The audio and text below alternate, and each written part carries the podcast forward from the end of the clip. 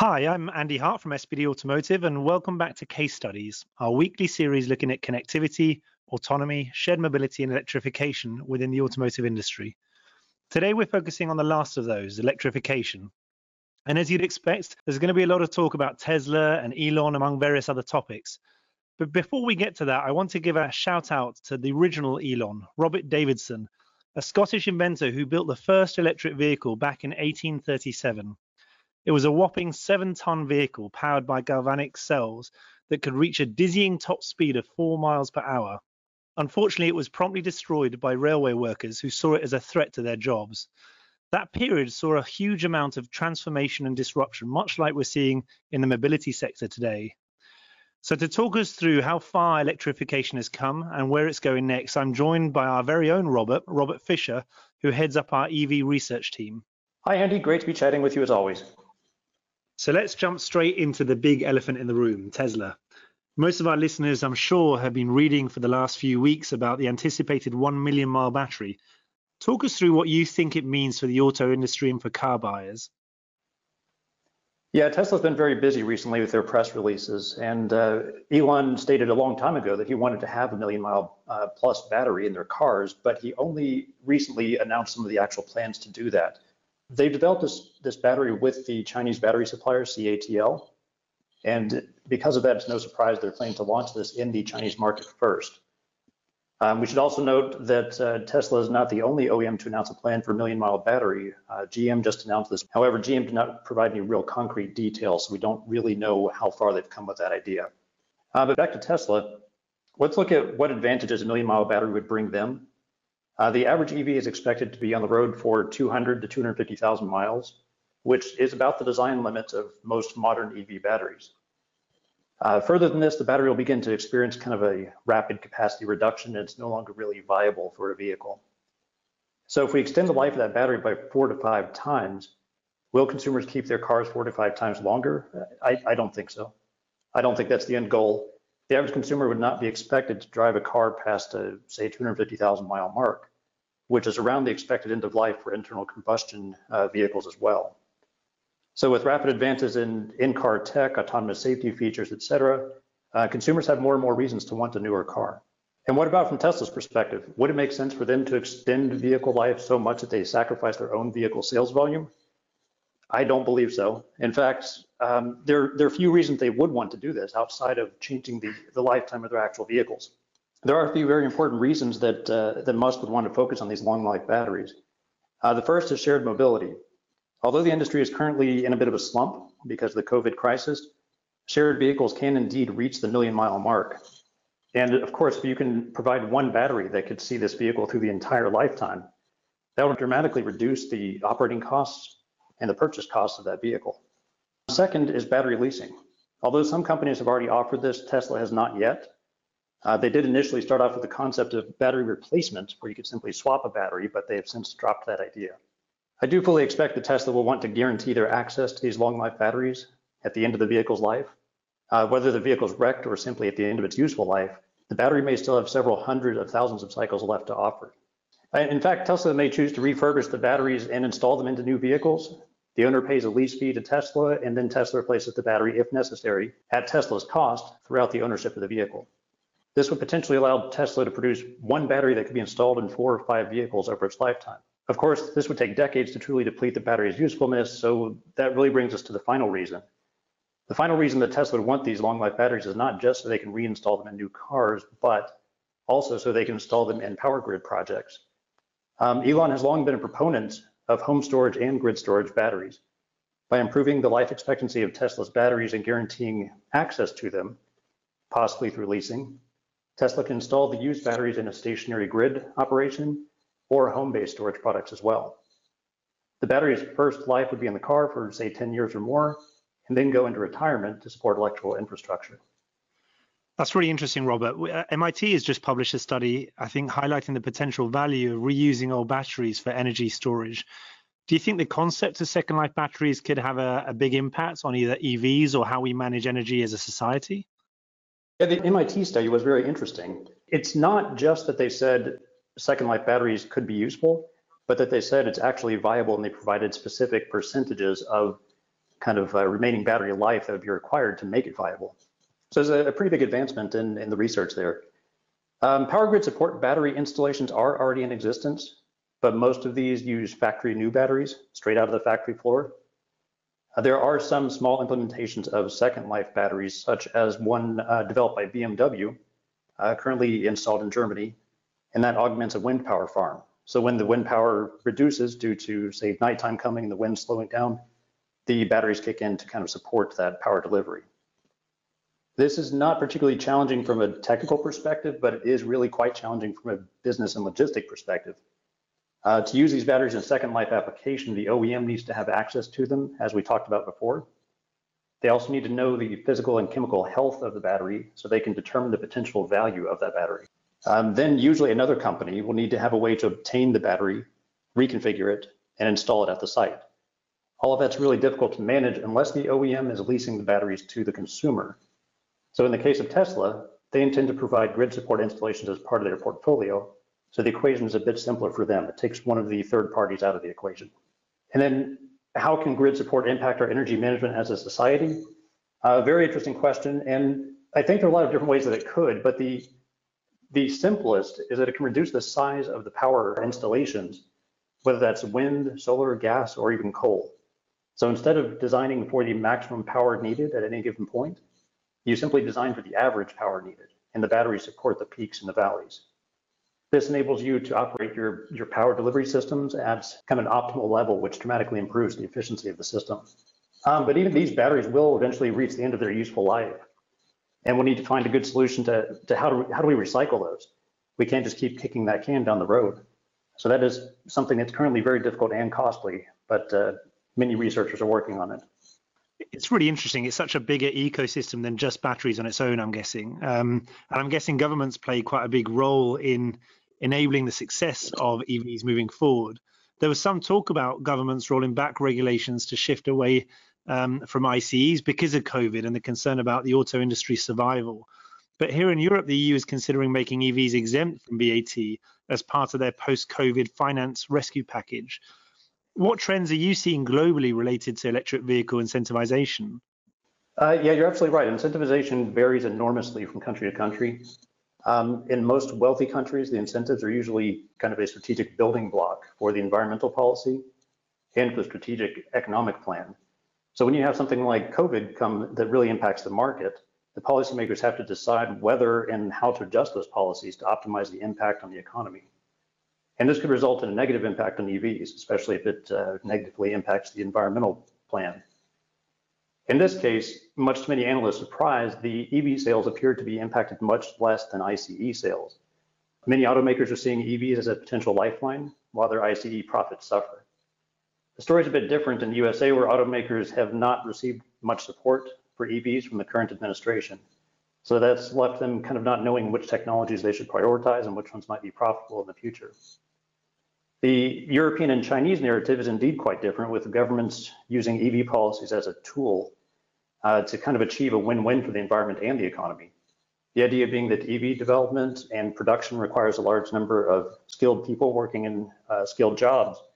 And by supporting consumer spending in the sector, the industry can remain afloat and even prevent a stall or reversal of the industry, while also reducing the impact on the consumer's wallet.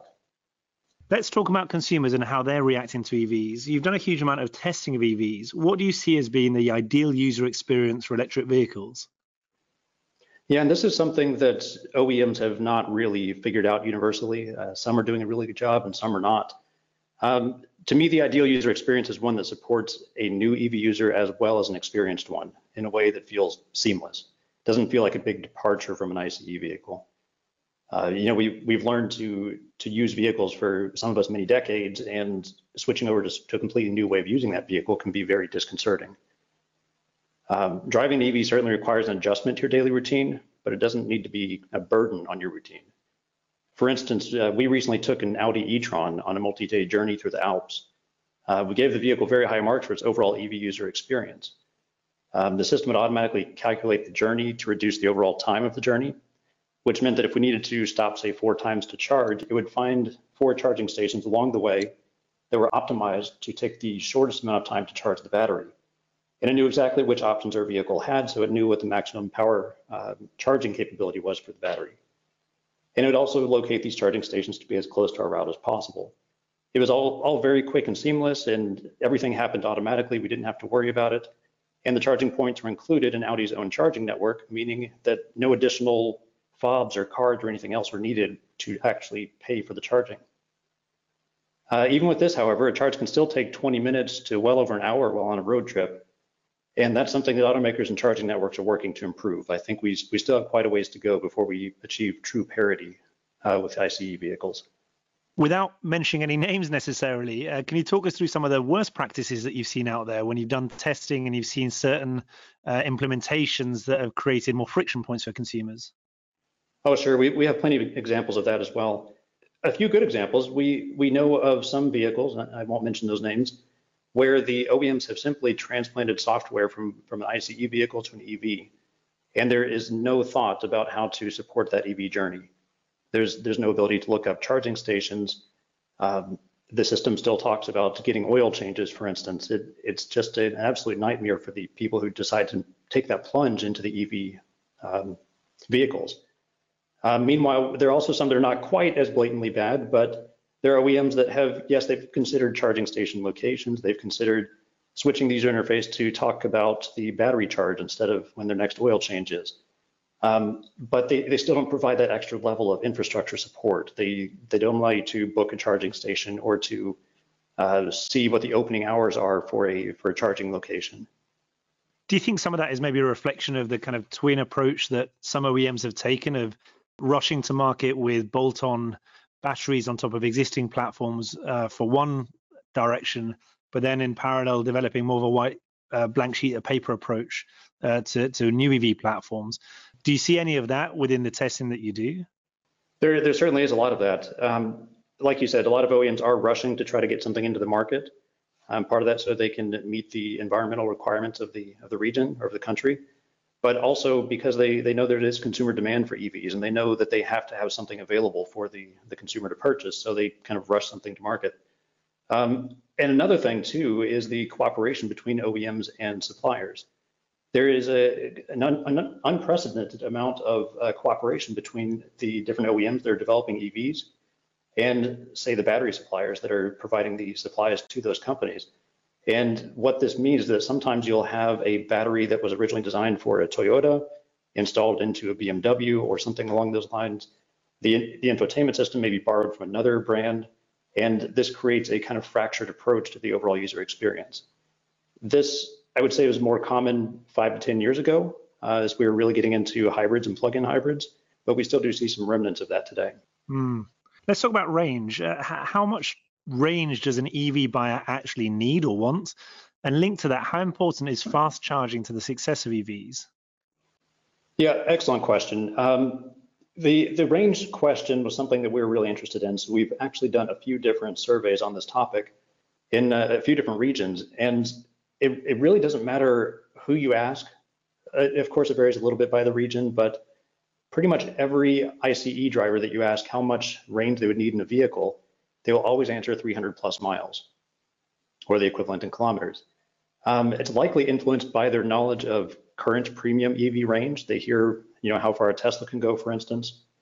And they also desire to have the security that a typical gasoline vehicle would provide, which is frequently somewhere between three and 500 miles. They also state that fast charging times are one of their main concerns with owning an EV. They don't, they don't want to have to sit and wait for a charge. There are a few reasons that they're concerned about this. One of them is they think about the, the long trips that they would take, going to a family member's house or something in a different state or a different country. And that may take four or five charging stops along the way. And yes, if they if they're not optimized, it could take them many extra hours. The other reason though is that they're not necessarily considering that most of their charging will be done at home. The vast majority of people uh, that, that purchase an EV will be charging it at their house or in their garage if they have one. Some people that don't have that ability, for instance, in, in a dense city, that would be a different story. But that's something that's not often considered, and many of these people may never need to actually charge their vehicle outside the home. So it'd actually be an improved user experience compared to an ICE vehicle. So I think we, we need to do a little bit of education to consumers as well to help them understand how much range they actually need in a, a vehicle and what that might do to their charging scenario. how much extra time it would take them on a weekly basis or on those special long trips. And if we do that, we might actually be able to increase the adoption of smaller battery uh, electric vehicles with, with a smaller range. Of course, that would reduce the cost of those vehicles and perhaps improve overall adoption of EVs. It's it's interesting because uh, in when I was shopping for my last car, I was looking for a kind of family size electric vehicle. Uh, I've got two young kids, and range wasn't as much of a factor because my range is limited by how often my kids need the toilet in between journeys. Uh, so I wasn't really looking at range in that sense, but I was looking for size, uh, and I couldn't find a reasonably priced electric vehicle that had enough space for all of the, the junk that little kids need with them when we travel from one place to another. Do you see electric vehicles starting to match kind of some of the ICE vehicles when it comes to space uh, SUV style vehicles with with larger trunks? Uh, they certainly are. I think it, I think the U.S. is kind of leading that as they have been with uh, SUVs, large trucks, and things for for quite some time. For instance, you you've got the Model X, which is significantly larger than the Model S before it. Um, yeah, my uh, my wife won't let me buy one of those, unfortunately. Just too much fun, huh? yeah. Um, and of course, you can get hybrid, large hybrid vehicles in the in the states as well, and there are some on on the market here in, in Europe as, as well. Um, I would say that we are starting to reach kind of a parity with ICE vehicles for the size and different varieties of packaging of those vehicles. Uh, you even have uh, electric pickup trucks on the horizon. Um, of course, we we have commercial vehicles that are are being electrified, so that gap is being bridged. And kind of one of the stops on the, the roadmap uh, for electrification. The question I'd like to ask is startups and players like Rivian, like Karma, a lot of these players that were that, that came out over the last six or seven years and under the assumption that ICEs were harder to build than electric vehicles and therefore if everything was electric, strictly speaking, you'd be able to launch a car relatively easily. All of these startups came along um, who thought that it was going to be relatively easy to enter the automotive market because the market was going electric, but they seem to have struggled. In fact, it took Tesla a long, long time to get to where it has today. Is it as easy as others have maybe expected in the past to launch electric vehicles? Um, or are there some still some inherent challenges in scaling up production lines and manufacturing lines to be able to support electrification, even electric vehicles? Uh, right. Yeah, there there have been a lot of electric startups, and you'll see a, a, difference in how they have succeeded or failed depending on the regions. If we if we look at China as an example, there are dozens of electric startups there. Many of them have succeeded, but we are seeing that uh, that contraction coming where the market simply won't bear as many competitors. So some of those, even though they may be producing vehicles, they will probably be bought out or they may go into bankruptcy. In the US, the story is a little bit different where we, we do have several startups. Most of them are fairly niche. They're looking at uh, supercars or some form of exotic, or they're, they're targeting a shared mobility model, or maybe they're looking at um, like commercial vehicles, for instance, with uh, Rivian and Amazon and their deal.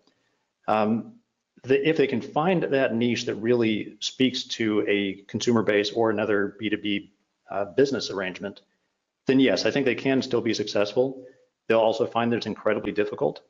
Yes, there are fewer parts, but the part count is not really what what makes a uh, an OEM startup easy or difficult.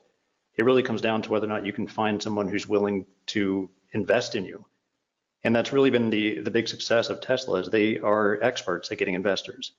Um, other companies have had some success, but not nearly to the same level as Tesla. And part of that's because Tesla exists if somebody's looking to invest in an EV company, they see Tesla as being one of the kind of proven existing cases. So why would I not why would I not continue to invest in that one? Is there really a reason I should take a chance on this other new startup? And I think that's really where the complexity comes in. It's not so much the the design and engineering, it's the it's getting the funding for your company. Makes sense, absolutely. Let's talk a little bit more about the technologies now. Uh, the debate around batteries versus fuel cells seems to rage on and on. Do you see battery based electric vehicles as just being a bridge on the way to something better like hydrogen? Yeah, this is definitely a battle. It's a it's a very heated debate. Every two to three years, you'll you'll see kind of an ebb and flow of the conversation around fuel cell, and it varies on the region, on the country, on the OEM. Uh, everybody has a different opinion on it, and it seems to shift constantly. Um, however, traditionally, Japan and South Korea have long been strong proponents of fuel cell technology. Uh, Hyundai, Honda, Toyota, they've all been champions of technology and they've had fuel cell vehicles in the market for quite some time now. Um, but they are still very expensive to produce. The infrastructure is not there for charging outside of a few small test markets. And we still have a lot of technical problems with the efficiency of the vehicles. Uh, in fact, many of the estimates right now estimate the overall efficiency of about 30 to 40% from generation of the hydrogen to consumption of the hydrogen. And then, of course, they do require expensive rare earth metals and materials, much like their BEV cousins. Um, but BEVs are currently much higher efficiency.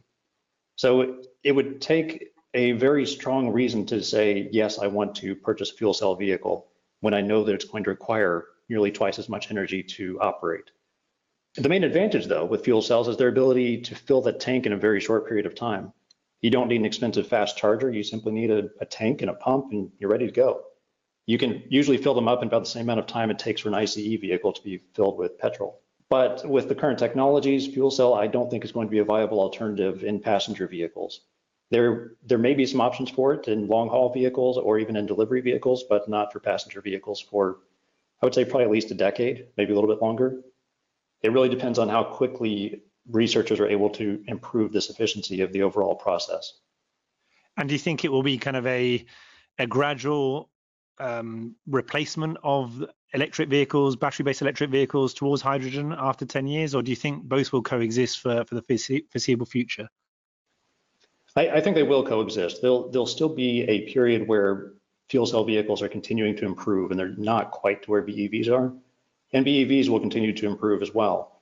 At some point, I do hope that hydrogen surpasses BEV because there is, I believe, greater promise in the long term, uh, the, the very distant future when we really have this technology figured out. And once that happens, then I think there will be a pretty rapid shift over to that technology. Excellent.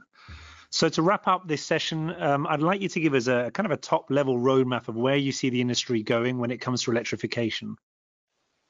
Uh, yeah, there, there's definitely a, a, pretty solid roadmap that's been played out by uh, just about every OEM to some extent. Some are further along that roadmap than others. And there are a couple of places where they have yet to go. Um, to start off with, I would say the, the first step on the roadmap is really to introduce hybrids. You know, this is this is something that we were doing uh, around the year 2000, even a little bit before, and that's introducing things like the Toyota Prius, the Honda Insight, these kind of raised public awareness about the opportunities that electrification could bring, but they they still didn't quite get us to where we needed to be, which was to eliminate the internal combustion vehicle, or sorry, internal combustion engine.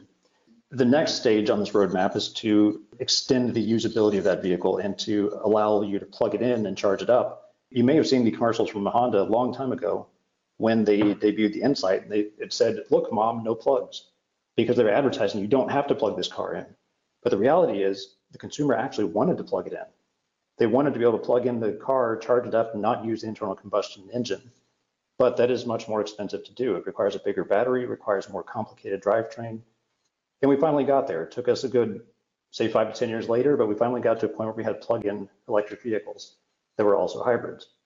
And now we're finally getting to the point where batteries are cheap enough that we can make them large enough that we don't need an internal combustion engine anymore. And BEVs are really what consumers seem to want. But we are starting to see a few limits to this as well, and that's where we mentioned the range. There are going to be those customers that want the security of, say, five or 600 miles of range, and that's something you can get with a plug-in hybrid vehicle. So that that roadmap has a bit of a fork in it. We might still continue to see some of these uh, these plug-in vehicles continue down the road for 10, 20 years. The the next spot in this roadmap is going to be your first battery electric vehicles. Um, we we saw this trend starting 10 years ago or so. Every OEM is starting to roll out some small battery electric vehicles. They're now getting larger and larger. Tesla took a slightly different approach to it, and they started off with large vehicles. Uh, that's something that set them apart, and it's part of the reason they've been so successful. But introducing these first BEVs kind of helps the OEM get their feet wet. They start to understand what sort of R&D is required to develop these these full electrified vehicles, and also what's the economic shape of this for them. How does it produce money for them internally? How does it uh, affect their supplier base? Once they get to that point, they'll start to see a roadmap in front of them, specifically for them in each of the different markets.